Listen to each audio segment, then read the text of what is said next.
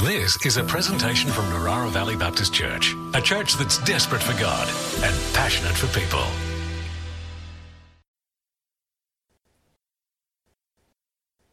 I'd love to read some scriptures over us um, as we begin our, our time together.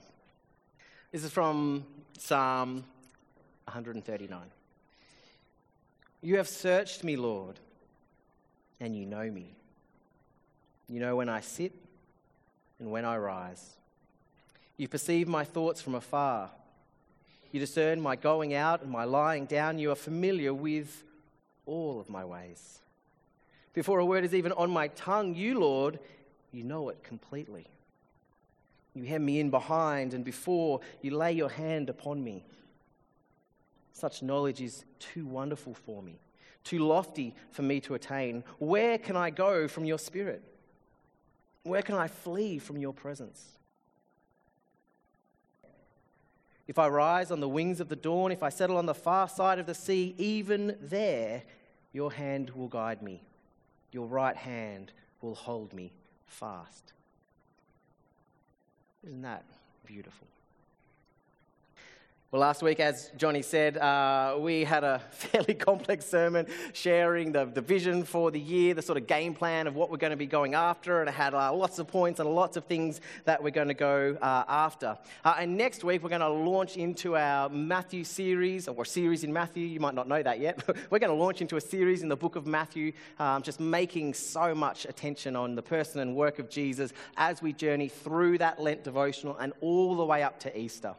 Uh, and um, I'm quite looking forward to having a little bit of a break from preaching for the next couple of weeks, and I'm sure you might be as well. Um, so we're going to open up and have the chance to hear uh, from, from many uh, in the life of our congregation as well, um, from passages of Scripture.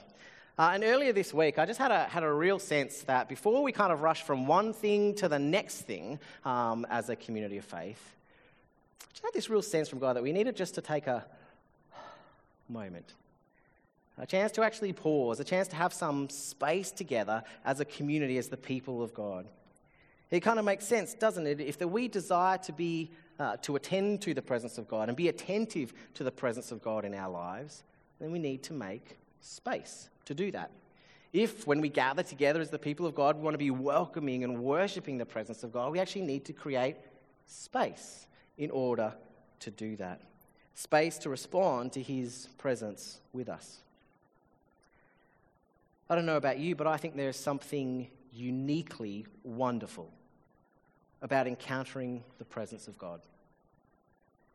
Something incredibly profound, powerful, transforming. Something beautiful, personal, sacred about experiencing this God who is with us. And so David is speaking into this, he's celebrating this, he's expressing this same heartfelt devotion here in Psalm 139. He's not necessarily laying forward theology about God's omnipresence, like we might see a Paul do in the book of Romans, for example. Uh, nor is he kind of freaking out that there's nowhere that he can run away from God, like he's some sort of cosmic stalker, okay? Uh, there's this celebration, this awe, this wonder, this humility that says, you know what, there is nowhere that I can go that God doesn't come with me. There's nowhere I can go, there's nothing I can experience in my life that I can't also experience the presence of the God who is with me. And you can just get this sense of his delight and his wonder, just his rapture of that this is who God is. And so this morning, as I said, love to just slow down for us a little bit, love to give us some space to dwell in that idea that God's presence is with us. And I want to do that by looking at uh, one man's uh, encounter, one encounter that he has with the living God. Um, probably through a pretty familiar passage uh, to many of you, but if it's not, don't worry, we'll explain it as we go. Um, but before we do that, I think we actually need to stop and actually recognize and welcome that God's presence is us. We've already been doing that this morning, um, but I'd love to in, invite you into a, a little breath prayer reflection and exercise. Very simple. I don't know if you've ever done this um, in the past, uh, but Christians throughout centuries have been using all manner of spiritual practices and spiritual disciplines that help cultivate in them an awareness of the presence of God with them. And so this is a breath prayer. It's very simple. As you breathe in, God is with me. And as you exhale, and He delights in being with me. So I'd love to lead us in this. And we're going to do this seven times.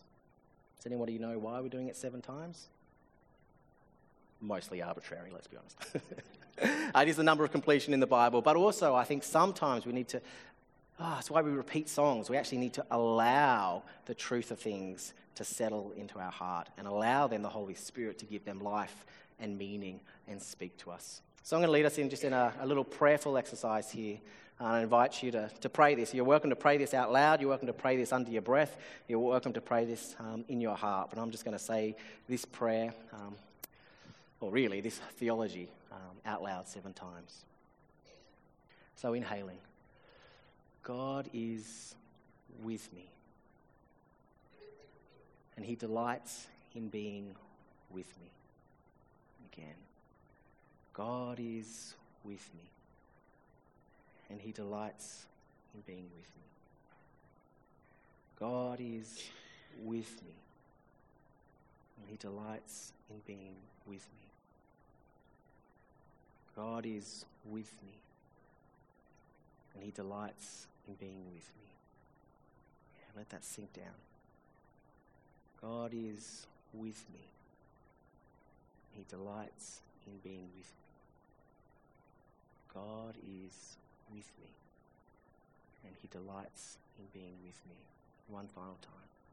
God is with me, and He delights in being with me. Heavenly Father, like David, we are so humbled by that beautiful truth that you are a personal God who is present with us. You hem us in before and behind. Your hand is laid on our shoulder. There is nowhere we can run from your presence. And God, we just want to say thank you. We just want to say we love you. We just want to say that we so delight in your presence in our life, in your presence in this time and in this space together. Make us more aware, Lord, more aware of your presence now and all of our days, we pray. In Jesus' name. Amen. You can use that certainly at any time during your week as well, just to pray that. I think too often we're, we're far, we believe that God is with, with others, don't we? And sometimes it's uh, very personal to actually recognize that not only is God with us in an objective theological truth, but actually He delights in being with us. The God who comes near in the personal work of His Son and the pouring out of His Holy Spirit. So, anyways, we're going to be in a, in a, yeah, a passage of encounter uh, from Isaiah chapter 6. Chances are this is a very familiar passage to, to, to, many of us. But I'm going to do a little context, assuming that you uh, don't know uh, where we are in our scriptures. Uh, uh Isaiah is a prophet um, in the Old Testament with the old people of God. And prophets in the Old Testament they have a very unique vocational calling. Uh, they are called by God to help point people to Him to, to call them back from their wayward ways sometimes, uh, or to remind them of truths about God's character and nature and what He expects uh, His people to be living out, uh, and, and, to direct them back into loving relationship, covenant relationship um, with their God. They also have this very unique part of their role, which is they have a very special part of their role, which is to speak truth to power. Uh, particularly the kings, but also uh, the priests who serve in the nation. Uh, and so these prophets become God's kind of spokesman, if you like, uh, to speak into the kings to make sure that their hearts stay right with God and that they lead from that place of wanting to honor and glorify God and lead the people in the same ways. And so we read um, in the first, um, first verse of Isaiah chapter 6 um, that this encounter that Isaiah has with God comes at a particular point in the history of the nation of Israel. Uh, one of the kings has just died, uh, King Uzziah, and he has been a good king. Uh, he came to, to power when he was 16 years old, and he reigned in Judah for 52 years. Uh, so the people of God enjoyed an incredibly long period of stability and the peace and the prosperity that went along with that. Now, if you read your Old Testament, you know plenty of the kings got a lot of things wrong. King Uzziah was one of the good guys. Uh, and the scriptures reflect that, that his heart was for God. And yet, at the end of his life, he has this little moment where he kind of flakes out. And you can read about it in 2 Chronicles 26, verse 16, where it just records that after he became powerful, his pride led to his downfall. Actually, there was something in his heart where he just thought a little bit too much of himself, and he went against something that he knew wasn't in God's original intention. And God's judgment came against him, and his life actually ended. And so you can imagine for Isaiah, this prophet of God who has this unique vocational calling amongst the people of God to journey with the king. After this period of having such a good king whose heart was for God, how disappointed he would have been that this king not only had died, but had kind of flaked out right at the end. And I imagine for Isaiah, and we're kind of reading into the text a little bit here, but you can imagine that Isaiah is filled with a level of disappointment in Uzziah. You can imagine that he's carrying a little bit of disillusionment with him as well. Maybe a bunch of frustration, like, oh, but you're one of the good kings. Maybe he questions God in that space as well, being like, oh, really, God? He's been, his heart's been so for you, and he's just flaked out and you've brought judgment. Ah, where are you in all of this, God? And no doubt there is a little element in, in, the, in the human side of things where he's anxious as well. Well, well who, what's the next king going to be like? Where is the nation going to go in their walk with Yahweh, their covenant God, under the rule and the reign of the next king? And so, into this space of disillusionment, disappointment, questioning, frustration, anxiety, probably a whole bunch of faith and hope as well, God comes and he encounters Isaiah through this experiential vision of his presence being with him. Maybe you have your own reasons for needing an encounter with God this morning, too. But let's read it. In the year that King Uzziah died, so there's the uh, context, I saw the Lord, high and exalted, seated on a throne, and the train of his robe filled the temple. There's this vision that uh, Isaiah is caught up into where he actually gets to see God seated on a throne, high and exalted, lifted up. This beautiful idea, this reassurance that Isaiah, I'm still on the throne, that I am still in control. That even though these things may happen in, in, the life of the people of God, people doing things in the temple they, they shouldn't be doing, I am still sovereign and exalted and worshipped as the one true living God. God is there, he's seated on a throne, and the train of his robe fills the temple. You know, thousands of years ago, uh, kings or rulers would often wear really impractical clothing.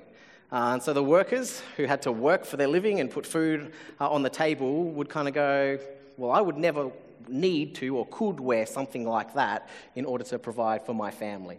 It was a sign of status. It was a sign of, um, of great wealth and worth. Uh, very clearly, they did not need to work for a living with such fancy clothes and had, had the kind of wealth uh, and, and the role and the position uh, amongst the people to be able to get away with wearing some of these things. And so the images of God, his train, like, like he's wearing clothes that fill the whole temple. And the idea is that he is so worthy, that he is so other, that he has so much wealth and authority and power that even his clothes point those who are there to this fact, still on the throne. And the vision continues building on this picture. Above him, above the Lord, were, were angels, seraphim called here. Um, there are other angels listed throughout the Bible called cherubim. Some Bible scholars are not sure if this is two types of angels or they're using different words to describe the same beings, but each of them have six wings. Uh, with two wings, they're, they're covering their faces because uh, the Lord is so holy they can't look at his face. With another two, they're covering their feet, which is a sign, a symbol of humility, that, that the God would not look on the more humble parts uh, of their body. And with another two, they're flying, representing their willingness and readiness to attend to whatever direction or need that the, the Lord has. And they were calling to one another Holy, holy, holy is the Lord God Almighty. The whole earth is full of his glory. I love one Bible commentary on this. They just noted that the seraphim surrounding the throne of God could probably see this more clearly than Isaiah. And just noted that we are often blind to the obvious glory of God all around us. The obvious glory of God all around us. Isn't that cool? And Isaiah, peeking into this, being caught up into this vision, actually recognizes that the sound of their voices, the sound of this praise, the sound of this declaration actually shakes the very doorposts of the temple. So you kind of get this sense that, that Isaiah's swept up into this vision of the throne room, God seated on the throne, train filling the temple, uh, angels attending to him, singing his praise and his glory, and he's like at the door, like, like, like he's kind of peeking in from the doorpost. And so he's very clearly kind of going, wow, even back here, the doorposts are, are shaking from the sound of this praise and this worship. So powerful and so wonderful and so mighty is this God that people would sing that to him in, in such ways. And of course, the glory was filled uh, with smoke, just like the clouds and the smoke that descended on Mount Sinai when God came down. Uh, a, a visible, tangible representation of his glory and his presence filling the space. I love this from Sam Storm. We now are the temple of God. We spoke about a bit about this last week. If the inanimate structures of the old covenant trembled and shook at God's presence, what is our response? We in whom this same glorious and holy God now lives. How can there be the slightest indifference or coldness or routine or mere ritual or mindless habit in our worship when this same God now lives and abides in us? So I'd love to give us a chance to actually respond to this holy God can invite Marcia and Josh up. I think Liv might have been co opted in as well. Um, and we're just going to sing, uh, not quite the words that the angels uh, are recorded singing in the book of Isaiah, but just a couple of sentences from a bridge in a very old song that hopefully a bunch of you know. Let me invite you in this time just to actually reflect, to pray, to respond to the glory of God that is with us. How can there be the slightest indifference or coldness or routine or mere ritual or mindless habit in our worship when this same God lives and abides in us? If you're feeling really brave, you're welcome to kneel as we sing this. If you don't know it, you're welcome to allow the words to wash over you and just to pray directly to God. I'm just going to sing this a couple of times.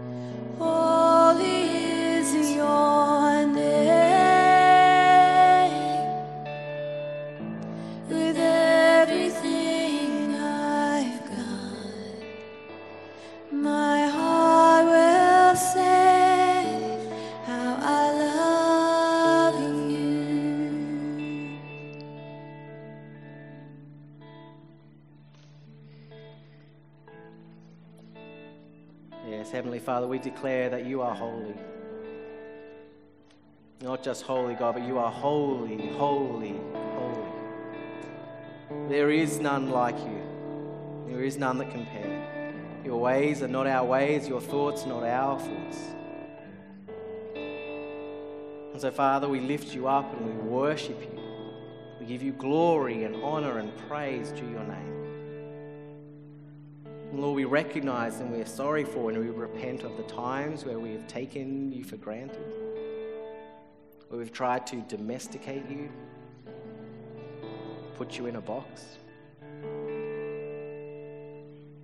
The times where we've tried to control what happens even in programs and at our church.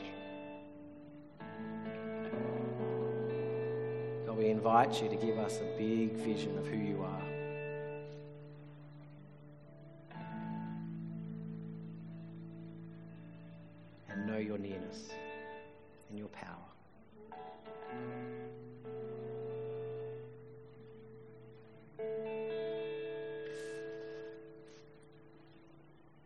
Continues, obviously, in response to who that God is and that revelation that He is so holy, so holy, so holy. Isaiah becomes acutely aware of his own unholiness, lack of holiness, his own sinfulness. And I think, really interestingly uh, for me, that's, that's often the thing that keeps us, isn't it, from pursuing God's presence. Uh, we become aware of our guilt and our shame, and so instead of running to Him, we avoid Him just like the first humans did in the Garden of Eden when they sinned and became aware of their shame. And yet, in this, it's a great reminder for us that the most holy people that we can ever imagine, the people that we look up, the people we think, well, they must be right with God, they experience this same reaction in the presence and the holiness of God. And what you'll notice is that Isaiah doesn't go, all right, well, I need to go away and I need to sort out and I need to clean up my life in order to come back into here. But it's actually in our encounters with God that not only we're made fully aware of, of who we are, but we're also freed from any kind of religious performance. Because in this moment, Isaiah is so acutely aware that there is nothing that he can do to cleanse himself in a way that would make him perfectly acceptable before this holy, holy, holy being who's being revealed before him. And yet, I love this, of course, uh, that God responds providing a way out. Uh, so, Isaiah chapter 6, verse 6 and 7. Uh, we see God's response in this. That then one of the seraphim flew to me with a live coal in his hand, which he had taken tongs from the altar. With it, he touched my mouth and said, See, this has touched your lips. Your guilt is taken away and your sin atoned for. God provides the way for Isaiah to feel complete and welcome, forgiven, cleansed in the presence of the Almighty God. And one of the things that I love that um, one of the commentators uh, wrote, which I hadn't actually ever picked up on before, was there's no comment in here about Isaiah feeling pain.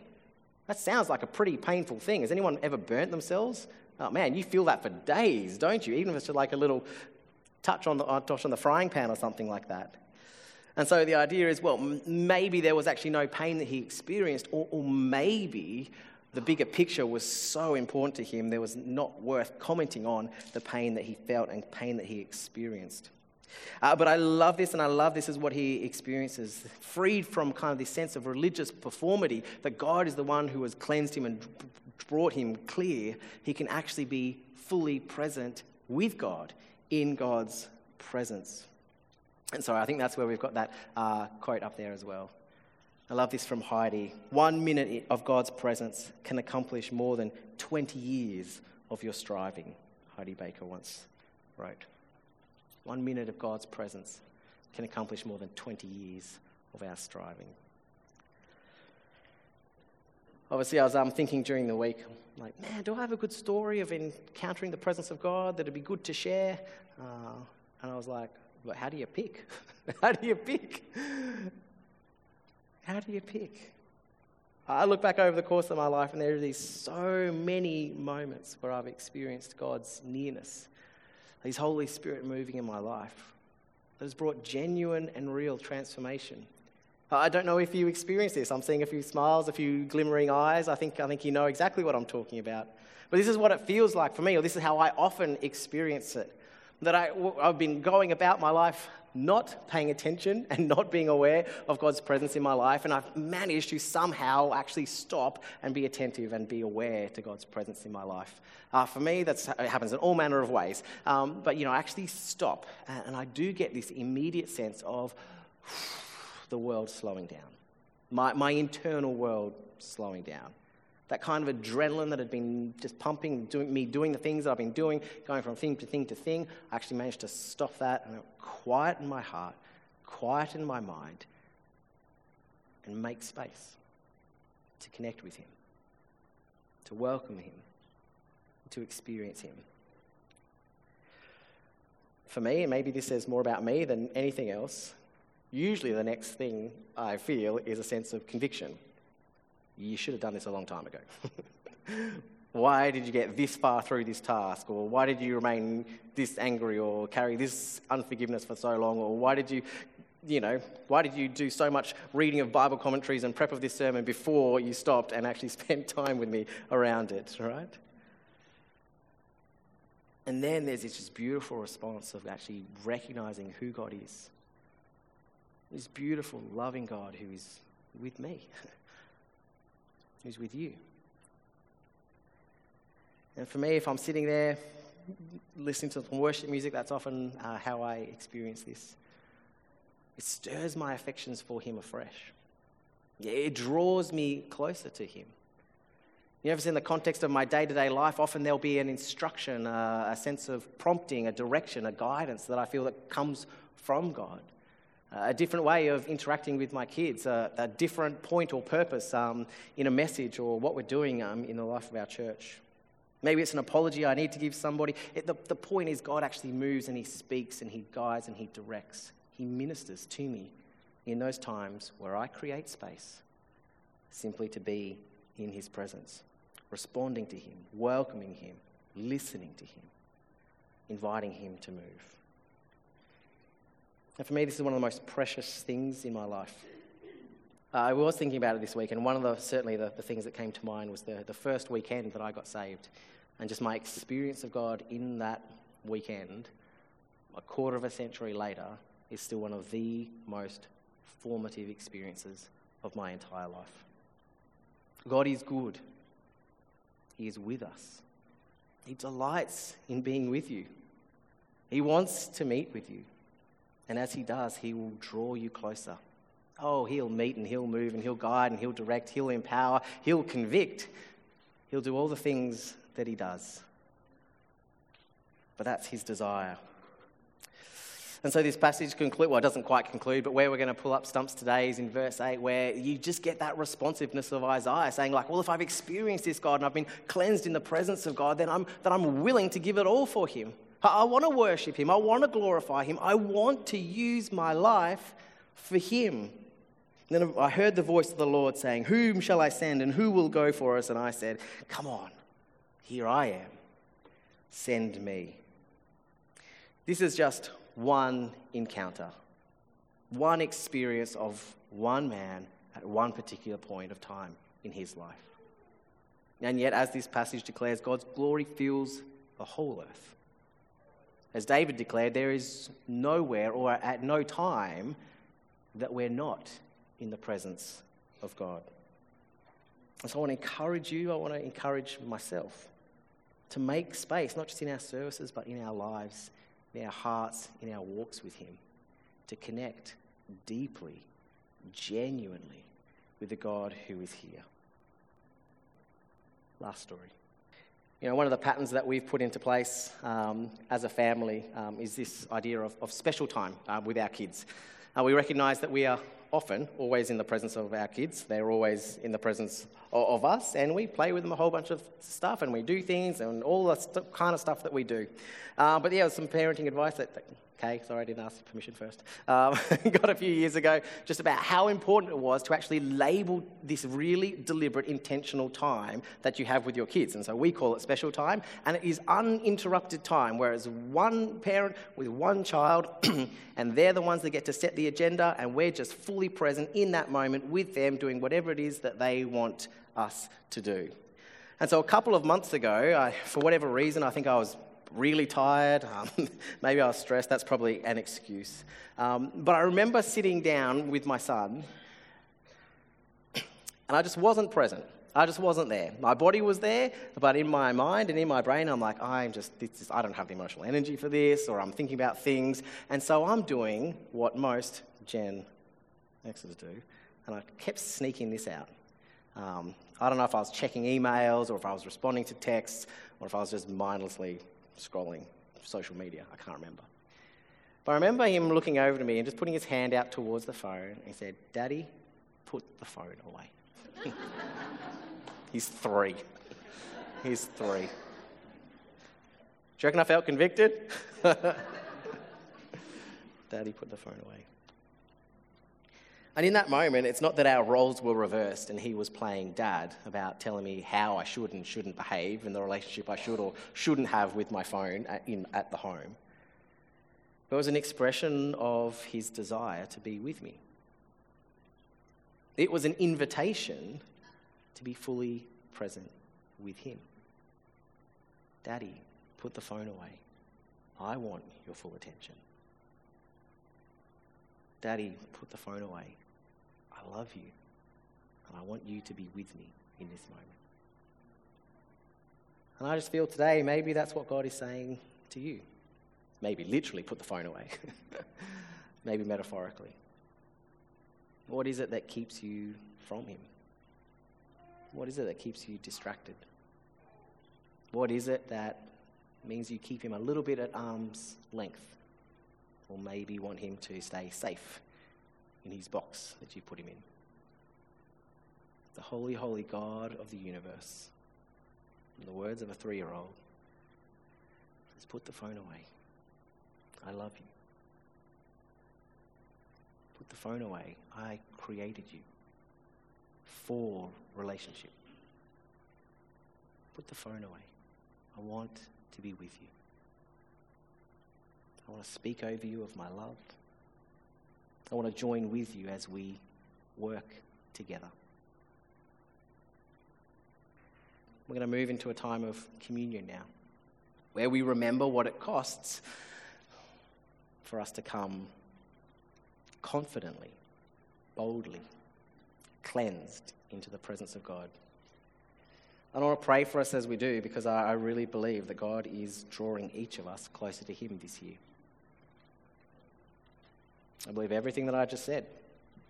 That He loves you, that He delights in being with you, and He wants you to know Him and experience that. So we invite you in your own time just to come up and grab these symbols of what Jesus has done on the cross. In laying down His life that we might be freely forgiven and cleansed. Not because of what we have done, like Isaiah, didn't change anything in his behavior, but because of what God has done and the price that he has paid. I invite you to come and take that and just go back to your seats. And as you do, commit your ways afresh to the Lord. And maybe you'll want to, in that exchange and in that act of remembering, maybe you want to pray some form of prayer of repentance. God, I know that I've been keeping you at arm's distance. God, I know that I've been uh, avoiding you a little bit. God, I know I shouldn't, but I've allowed the busyness of my life to so creep in and crowd you out that I can't even remember the last time I just sat in your presence. As we do, thank Him, receive His love, commit your ways afresh to Him. So, Lord, we want to thank you that you're the God who is with us always. You're the God who is in this very room. And yet, even when we walk out of here, you're the God that's going to be with us in the car ride home, with us wherever we have our dinner tonight. You're going to be with us wherever it is that we place our strength and our energy in our hands to this week, whether it's work or uni, school, friends, fun, hobbies, wherever, whenever you are there. I'm sorry, Lord. We're sorry for the times and the ways that we have not responded to that great truth the way that we should have. We declare that we love you, that we want you in our lives, that we love you and meeting with you. So bless us in those times, we pray, Jesus. Amen.